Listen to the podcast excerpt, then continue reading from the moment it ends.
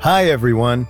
Since Dictators is taking a break this week, here's something I think you're really going to enjoy two episodes from the fantastic series Medical Murders. It's a Spotify original from Parcast and a favorite of mine, and it's free to listen to on Spotify or wherever you get your podcasts. Enjoy!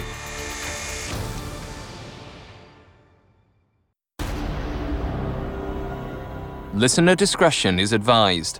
This episode features discussions of war, anti Semitism, and eugenics that may be upsetting. We advise extreme caution for listeners under 13. It's not uncommon to desire fame and glory, to etch your name into the history books. And for a lot of people, that goal is a reflection of our vanity, of our need to leave a mark that declares, I was here. It's usually a harmless dream that will come to affect few people but ourselves. But when you combine the ego of someone seeking notoriety for its own sake with the mind of a scientist, things start to get dicey. When that person is a doctor, things can get downright evil.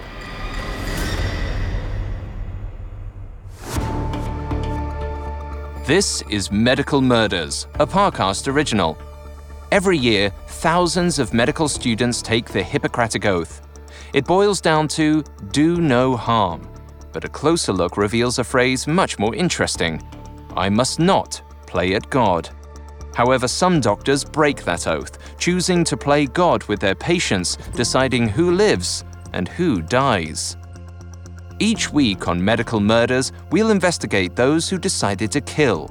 We'll explore the specifics of how they operate not just on their patients, but within their own minds, examining the psychology and neurology behind heartless medical killers. I'm Alastair Murden, and I'm joined by Dr. David Kipper, MD. Hi, everyone. It's a pleasure to be here to assist Alastair by providing some medical information and insight into the killer's modus operandi. I'm particularly interested in seeing how Dr. Mengele performed all of his atrocities, since this was a contemporary issue while I was growing up. You can find episodes of Medical Murders and all other Parcast originals for free on Spotify or wherever you listen to podcasts. To stream Medical Murders for free on Spotify, just open the app and type Medical Murders in the search bar. This is our first episode on Dr. Josef Mengele, also known as Auschwitz Birkenau's Angel of Death.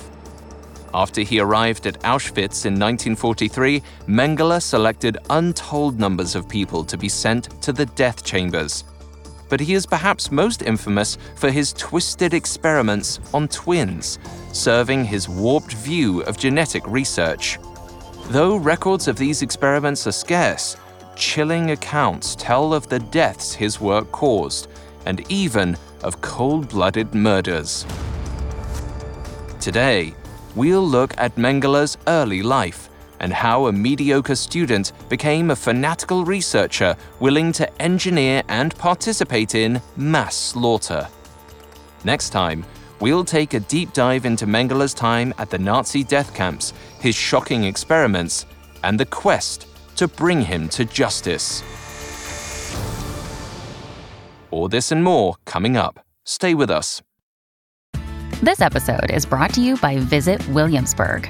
In Williamsburg, Virginia, there's never too much of a good thing. Whether you're a foodie, a golfer, a history buff, a shopaholic, an outdoor enthusiast, or a thrill seeker, you'll find what you came for here and more. So ask yourself, what is it you want? Discover Williamsburg and plan your trip at visitwilliamsburg.com. Elevate every morning with Tommy John's Second Skin underwear. The luxurious support of Second Skin guarantees everything will go smoothly. With over 20 million pairs sold and thousands of five star reviews, guys love Tommy John.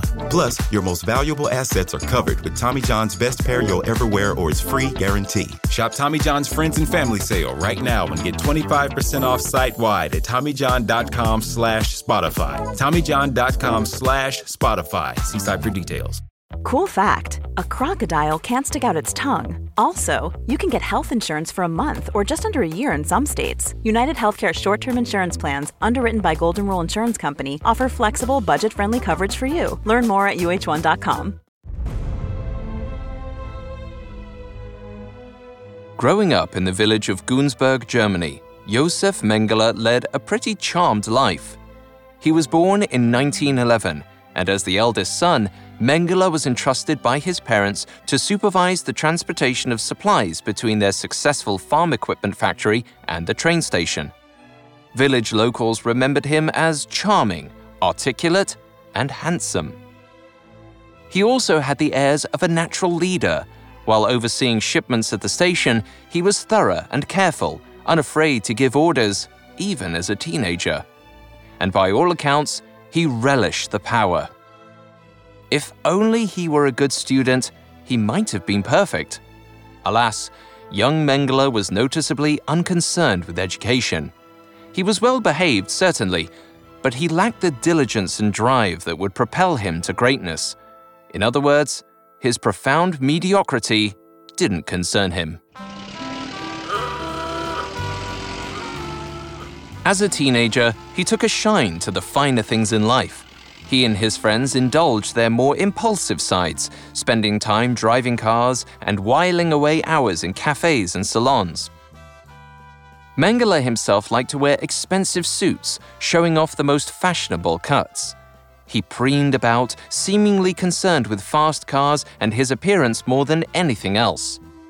Later in life, Mengele would paint a different picture of his youth, suggesting he took after his father, who spent long hours stoically working to provide for his family. But in reality, Mengele proved to be more like his beloved mother, Walburga. According to authors Lucette Lagnado and Sheila Cohn Dekel, Walburga could be warm and maternal, or she could behave like a raging bull. Her reactions were impossible to predict.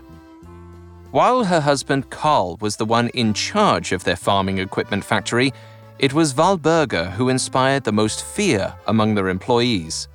She would make impromptu visits to the factory and unleash her fury upon workers who drew her ire. If things were out of place, improperly cleaned, or simply not to her liking, she would fly into a rage. While we don't know much about Mengele's childhood personality, this description of his mother is illuminating. It's likely that today she would be diagnosed as bipolar. Her behaviors are classic symptoms. It's very common in people that have a bipolar disorder to have problems with anger and impulse reactions.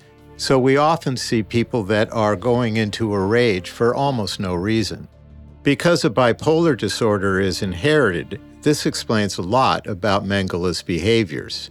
When we're genetically predisposed to mental illness, stressful events can trigger their worst expressions. People are correct in saying stress is a killer. But as far as we know, Mengele wouldn't demonstrate his own frightening temper until much later in life. That unpredictable duality would come to be replicated by Mengele as he marched the grim grounds at Auschwitz-Birkenau. For now, he remained charming and polite, mostly content to coast through life on his good looks and his family's money. However, things began to shift towards the end of the 1920s. Germany was still reeling from its World War I defeat, and a vindictive wave of anti Semitism swept through the country, stoked by Adolf Hitler's growing influence. With the emerging Nazi rhetoric came a growing nationalistic fervor one that even laid back Mengele found irresistible. During his late teens, he became active in the Grossdeutscher Jugendbund, or the German Youth Movement.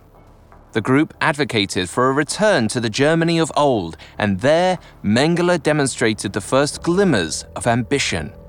He became a local leader within the organization and delivered eloquent speeches. At the age of 19, Mengele fully switched gears. Despite his lackluster showing at school, he decided he wanted to make a name for himself. He finally took an interest in his education and enrolled at the University of Munich in 1930. he'd study medicine and philosophy, hoping to become a famous anthropologist and geneticist. He definitely achieved infamy. You know, Alastair, by the end of the First World War, the fields of anthropology and genetics took on a very interesting shape. At this time, nationalism was on the rise, especially in Germany, and a growing interest in anthropology seemed to spring in part from this movement. Similarly, the 20s and 30s were a very exciting time for genetics, notably marked by the development of the Mendelian model. Gregor Mendel was one of the first scientists to actually study genetics, and he did so in plants. And his findings remain the backbone for all modern genetic studies. What we've learned so far is that Josef Mengele wanted desperately to be included in the scientific community. So he must have been very impressed with Gregor Mendel's work on genetics, and I'm sure there was some degree of envy in the work that he did. But Mengele's ambitions weren't just about advancing scientific discourse and discovery. He wanted to be famous, renowned. Before leaving for university, he told a friend in his hometown, One day, my name will be in the encyclopedia. Coming up, Josef Mengele sets out on his dark path to infamy. Hi, listeners. I'm thrilled to tell you about a new Spotify original from Parcast that I think you'll really enjoy. It's called Our Love Story. Every Tuesday, Our Love Story celebrates the ups, downs, and pivotal moments that turn complete strangers into perfect pairs. Each episode offers an intimate glimpse inside a real life romance, with couples recounting the highlights and hardships that define their love. Whether it's a chance encounter, a former friendship, or even a former enemy, our love story proves that love can begin and blossom in the most unexpected ways. Ready to hear more? Follow Our Love Story free on Spotify or wherever you listen to podcasts. Elevate every morning with Tommy John's Second Skin Underwear. The luxurious support of Second Skin guarantees everything will go smoothly. With over 20 million pairs sold and thousands of five star reviews, guys love Tommy John. Plus, your most valuable assets are covered with Tommy John's best pair you'll ever wear or its free guarantee. Shop Tommy John's Friends and Family Sale right now and get 25% off site wide at TommyJohn.com slash Spotify. TommyJohn.com slash Spotify. See site for details. Now, back to the story. In 1931, Josef Mengele was a year into his studies at the University of Munich. As he pursued his goal of becoming a renowned anthropologist and genetic scientist, a fellow German with grand ambitions was growing in popularity. The global recession created an uncertain atmosphere, allowing Adolf Hitler to expand his influence. He was now the leader of the second largest political party in Germany, the Nazis. Hitler and his followers further spread his ideas of German superiority and scapegoated the Jewish people for any and all problems. As these ideas took hold, anti Semitism rose in every corner of Germany. Famously, the eventual government response was one of discrimination and murder. But the Nazi Party influence was even greater than that. In academics, where we typically rely on cooler, brighter heads to prevail, subjects began to skew to a decidedly bigoted view. Genetics, history, anthropology, biology, all were increasingly affected by anti Semitism, as was Mengele. It's tragic that hate penetrated the scientific landscape in the 1930s. While it's less overt today, we still have racism and discrimination in the medical community. It stems from a more veiled and systemic problem that bleeds into the world of healthcare. And it's manifested through things like unequal access to education, healthy food, and affordable medical treatment. We're all somewhat at the mercy of the systems and environments we're placed into, so it makes sense, unfortunately, that Mengele focused his studies on anti Semitism as Hitler's popularity was now growing. As his education continued, Mengele shed his carefree personality and buckled down to focus on his studies. and his increasingly hateful views. He wanted to know what science could do about the blight of Jewishness in Germany. It was around this time that he became aware of the work of social Darwinists. Social Darwinism is the theory that races, or groups of humans, are subject to the same natural selection laws as the plants and animals Darwin observed when wrote about in Nature. The innate problem with social Darwinism is that it uses purely scientific theory to promote an unscientific idea. Darwin's observational theory about life's biological diversity can't be responsibly applied to socio political or economic matters. The approach is just flawed and nonsensical. Despite this, the Nazis' anti Semitism dovetailed nicely with the pseudoscience of social Darwinism, leaving room for prejudice in what should have been a neutral scientific setting. Perhaps because he'd found something that so interested him, Mengele graduated with highest honors in 1935. After five years at university, he was a certified physician and had a PhD in anthropology, helping him on his way to his goal of scientific fame. Soon after graduating, 25 year old Mengele secured a position at the University of Frankfurt, working as an assistant to Professor Otmar Freiherr von Verschuer. A renowned racial scientist, Verschuer had built, with Nazi funding, the Institute for Heredity, Biology, and Racial Purity. Among his interests, Verschuer was interested in tracing the role heredity played in disease, examining genetic abnormalities and their transfer between generations, and looking at environmental factors on genetic defects. Although Verschuer was horribly misguided, studying genetics in relation to our environments can provide valuable insight into curing many diseases. Disease is, in fact, strongly rooted in genetics, or the inherited DNA sequencing of our genes. We now have technology, known as CRISPR, that allows us to go inside a gene and manipulate its DNA so we can fix the broken areas that cause specific diseases, like sickle cell anemia. We have now actually had one case of curing sickle cell anemia based on this technique. Dr. Mengele, interestingly, had something in common with the current technology from CRISPR. Both were trying to understand how genetics played into disease and to human behavior. But of course, as we've seen, valuable science can be abused. Verschuer certainly wasn't using his position to help humanity. The Institute for Heredity, Biology, and Racial Purity helped further the burgeoning eugenics movement and also provided material support to the Nazis by helping implement the Nuremberg Laws.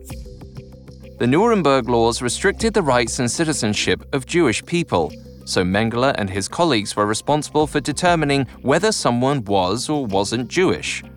While the concentration camps weren't yet running, Mengele's choices had an enormous impact on the lives of those he selected. Those he declared Jewish were stripped of their livelihoods along with their citizenship, and many would end up being tortured and killed by the Nazis.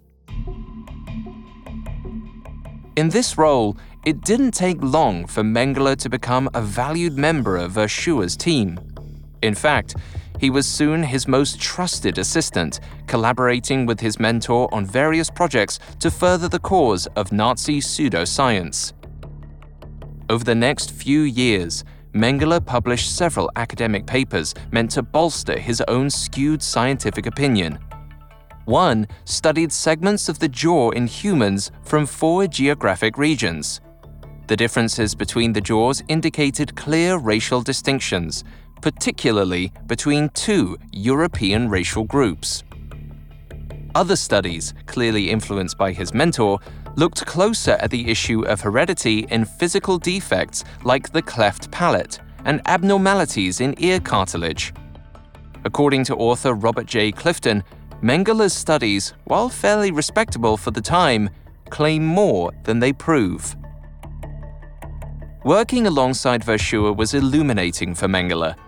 He respected and admired the professor's work, which so neatly aligned with his own developing, bigoted beliefs. In return, Verschuer mentored his protege, showing him the ropes of the research world and sharing his wealth of experience.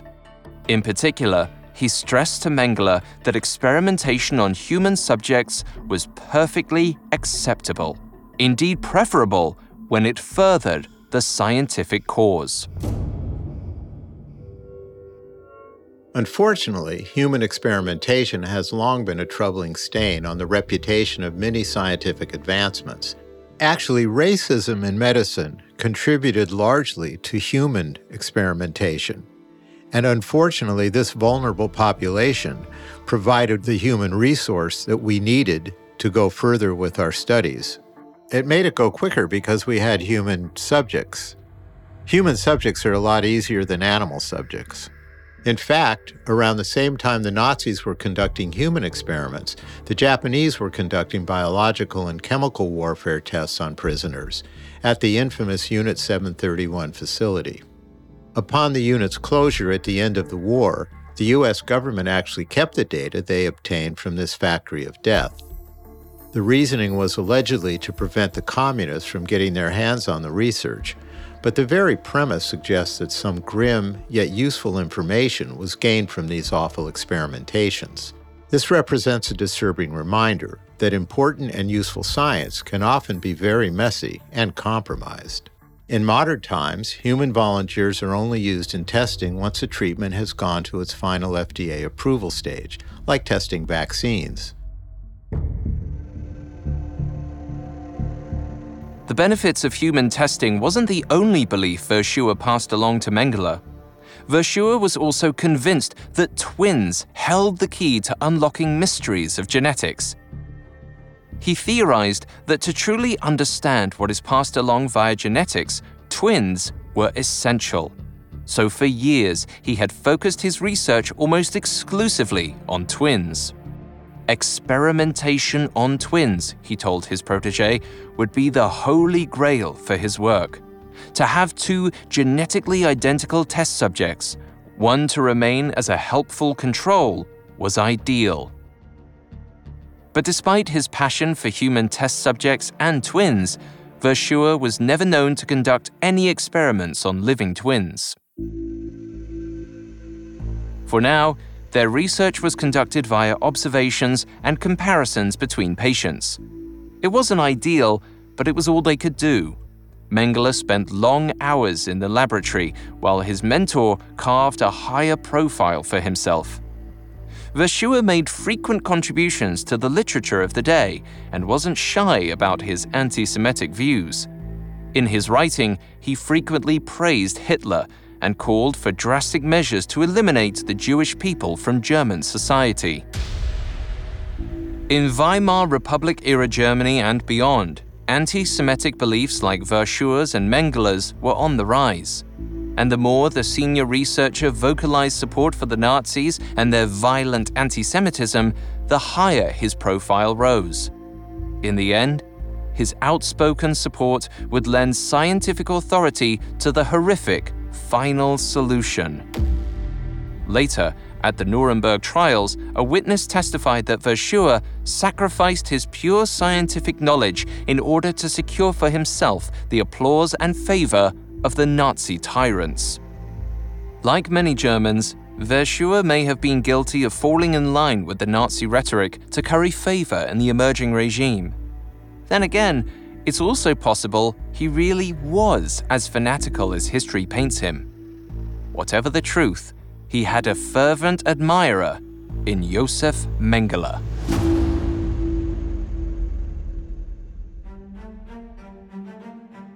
By 1938, 27 year old Mengele was working side by side with the most prominent genetics and race scientists in Germany. And he was more than just a colleague he was a trusted aide and close friend. It's likely Mengele saw Verschuer as a father figure. His own father, often kept away from home by his work, wasn't a strong presence in his life. Besides, Mengele's father worked in a factory, which was hardly the kind of career Mengele aspired to. Verschuer, the renowned, celebrated researcher, was his guiding light, and he would do anything to impress him. In Mengele, Verschuer had an impressionable, ambitious young mind at his disposal. It was only too easy to mold Mengele into a willing, even eager, disciple. In the future, his assistant could perform research of his own, further spreading the gospel of racial purity across Europe. But after three years working under Verschuer, Mengele's world was about to change.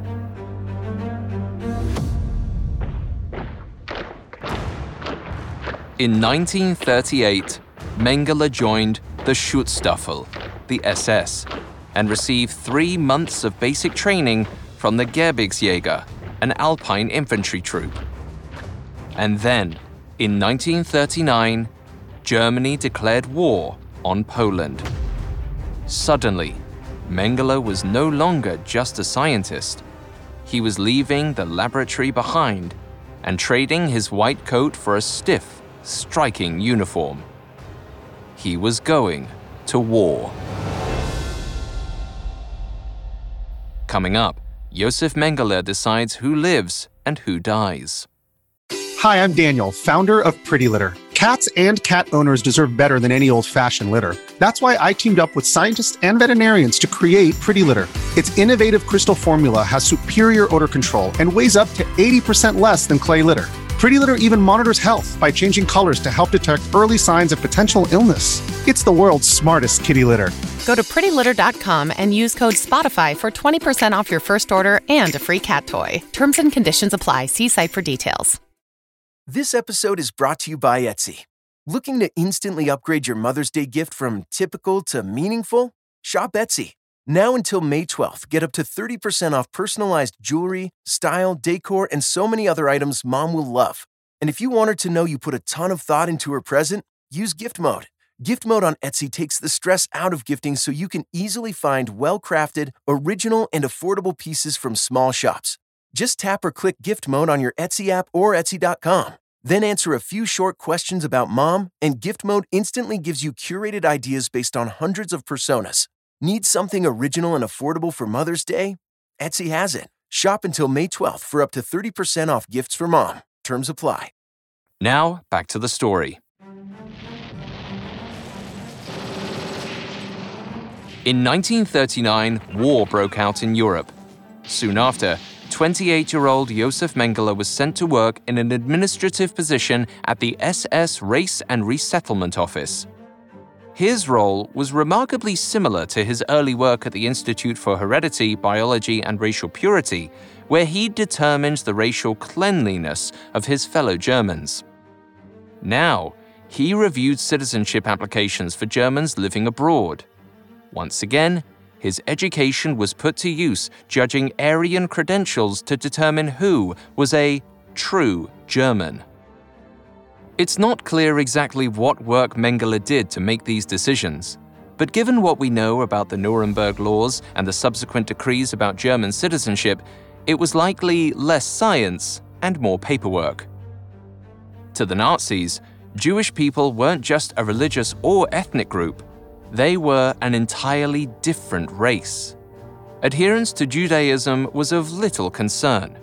To the Nazis, if someone was of Jewish lineage, they were separate, inferior. According to stifling, arbitrary rules, anyone with three Jewish grandparents or two Jewish parents was considered Jewish, as was anyone who belonged to a Jewish religious community or married into a Jewish family. So, Mengele likely predominantly looked at family trees and census information. Mengele remained at the Race and Resettlement Office until June of 1941, when he was shuffled to the Waffenschutzstaffel, the military branch of the SS, and sent to Ukraine. Despite his years long entrenchment in academia, 30 year old Mengele proved an adept soldier. During his time in the Waffen SS, he was awarded the Iron Cross, second class, for heroic service on the battlefield. But he wasn't to remain there for long. The following year, he joined the SS Viking Division to become a field physician during World War II. Here, at last, Mengele achieved his goal. He was a doctor treating patients. and it was no doubt a high stress posting.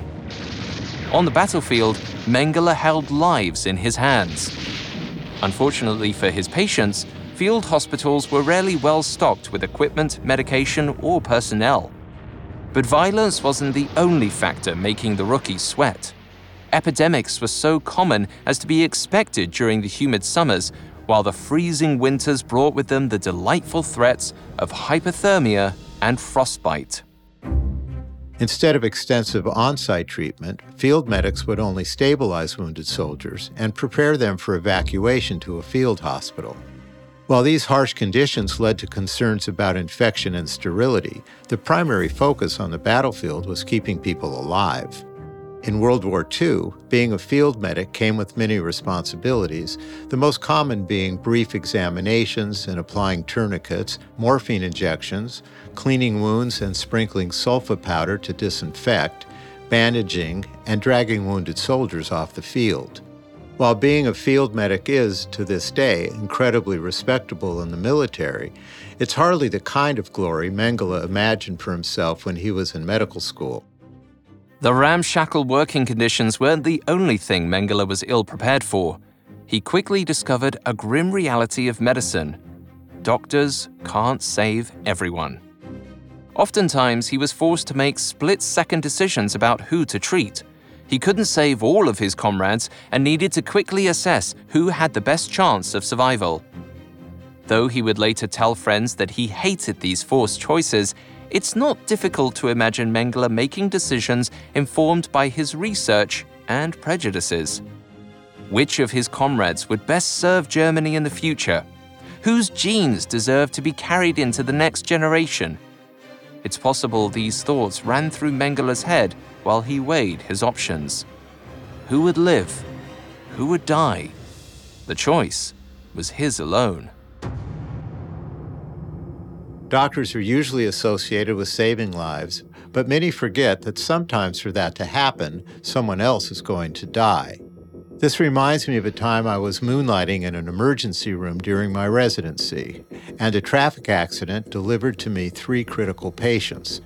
As a lone physician, with only one nurse, I had to decide who to treat. After a quick assessment, I chose the youngest person, and to this day, I'm still haunted by that experience. Making a life and death decision is never purely an objective decision. Some of the variables that doctors have to consider when making a life and death decision go beyond age. These variables might be the degree of trauma or acuteness of the illness.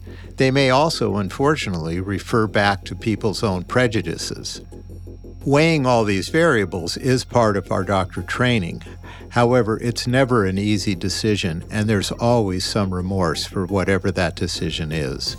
Having to make that difficult call is a grim reality for doctors, and Dr. Josef Mengele wasn't excused from this obligation.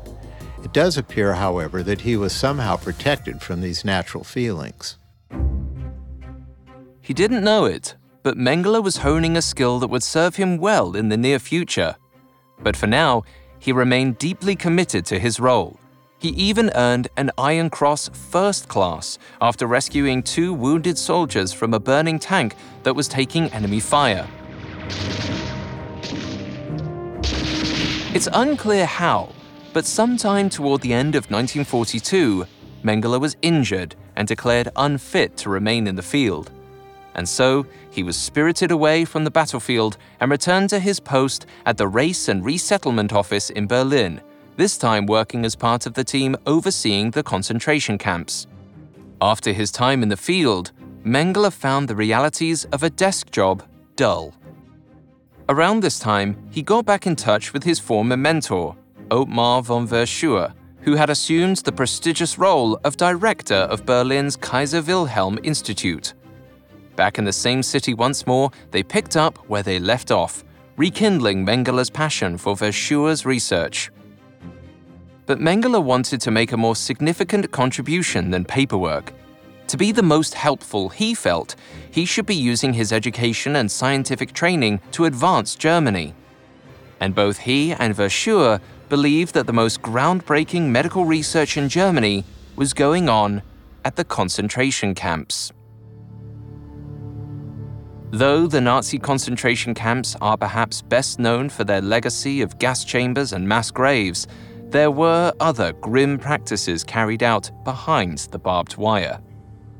Since as early as 1939, the camps had been sites for human experimentation undertaken by German scientists. In the name of scientific advancement, prisoners at Dachau were exposed to cholera, diphtheria, influenza, tuberculosis, and yellow fever.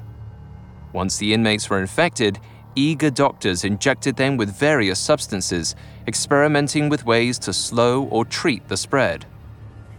In particular, typhoid fever was zeroed in on at Buchenwald, one of the first built and largest concentration camps.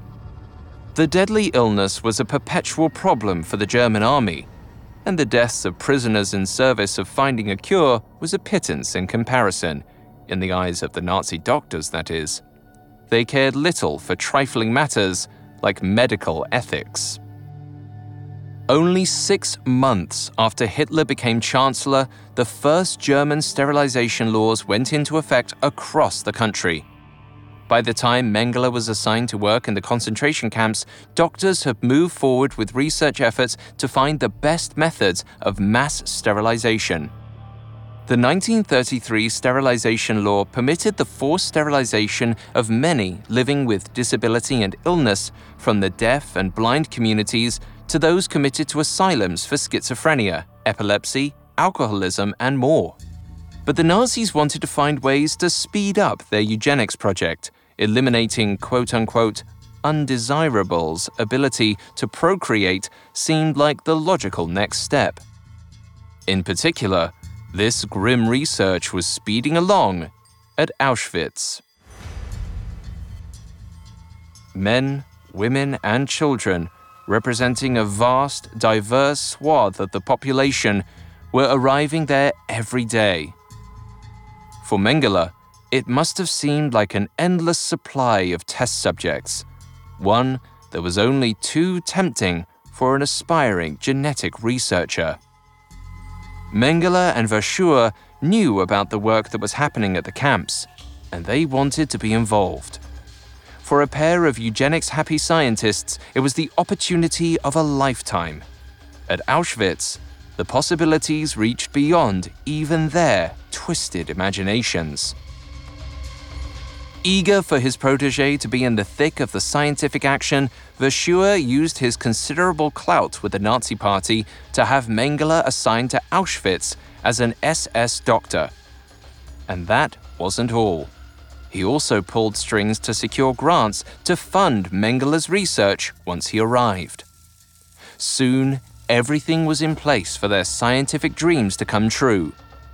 In April of 1943, Josef Mengele packed his bags and set off for Auschwitz.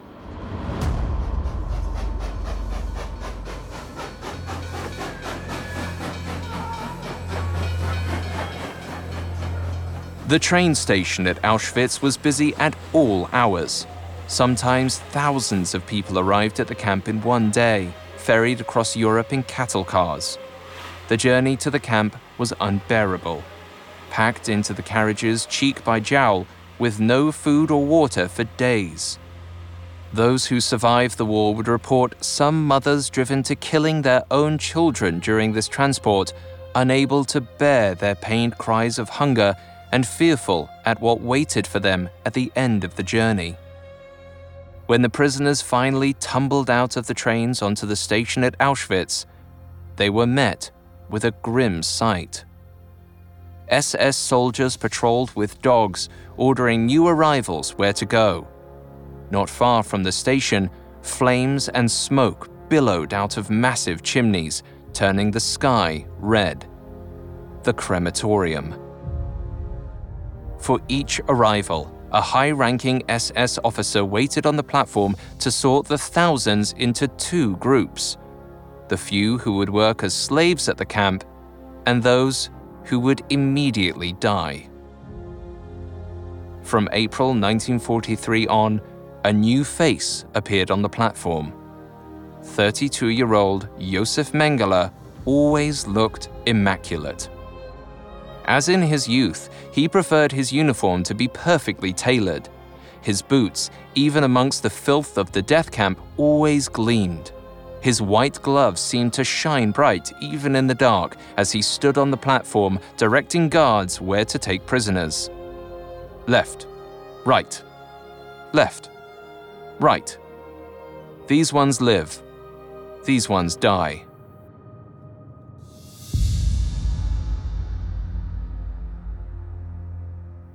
The split second decisions echoed those he'd made on the battlefield, except now, his decisions were based on who looked strong enough to survive forced labor. With a flick of Mengele's wrist, those who looked weak were sent to the gas chambers. He had no use for them. These snap decisions he made, determining a person's life or death, must have given him quite the God complex. As he made his judgments, there were people in the transports Mengele kept a careful watch for. Soon after he arrived at the camp, a new order began ringing out over the din of the arriving prisoners. Twins! Twins over here! Guards waded through the throng, searching for twins of any age and directing them towards Mengele. Some were pulled from the lines, inching closer to the gas chambers, while others were spotted seconds after they stepped off the train. Some families resisted the separation. After the traumatic journey, few were willing to allow their children out of their sight. Some parents argued or had the audacity to ask for their children to be given food and water as they were dragged away. Mengele had these parents beaten. They were slowing everything down, and that was unacceptable. For their part, the twins, singled out by Mengele, weren't sure what to think of this officer. Tall and handsome, with a broad grin. He'd save them. Of that they were sure. But why?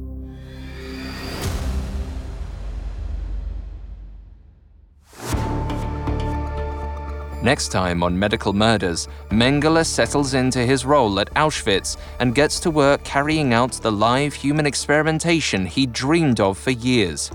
His pseudo scientific research would result in untold deaths and innumerable cold blooded murders.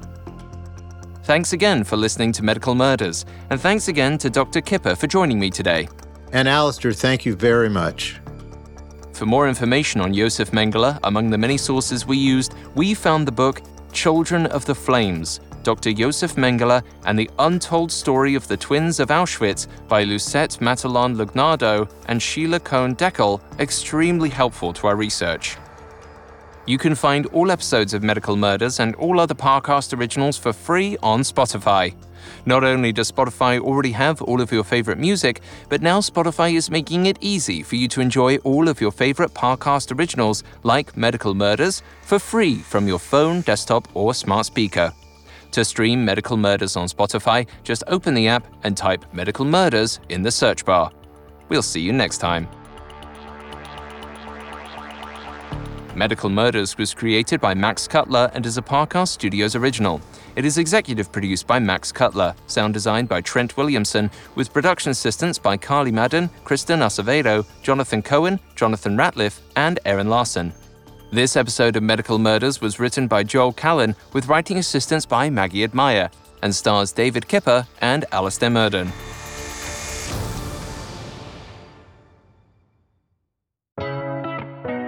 Listeners, don't forget to check out Our Love Story, the newest Spotify original from Parcast. Every Tuesday, discover the many pathways to love as told by the actual couples who found them. Listen to Our Love Story free on Spotify or wherever you get your podcasts.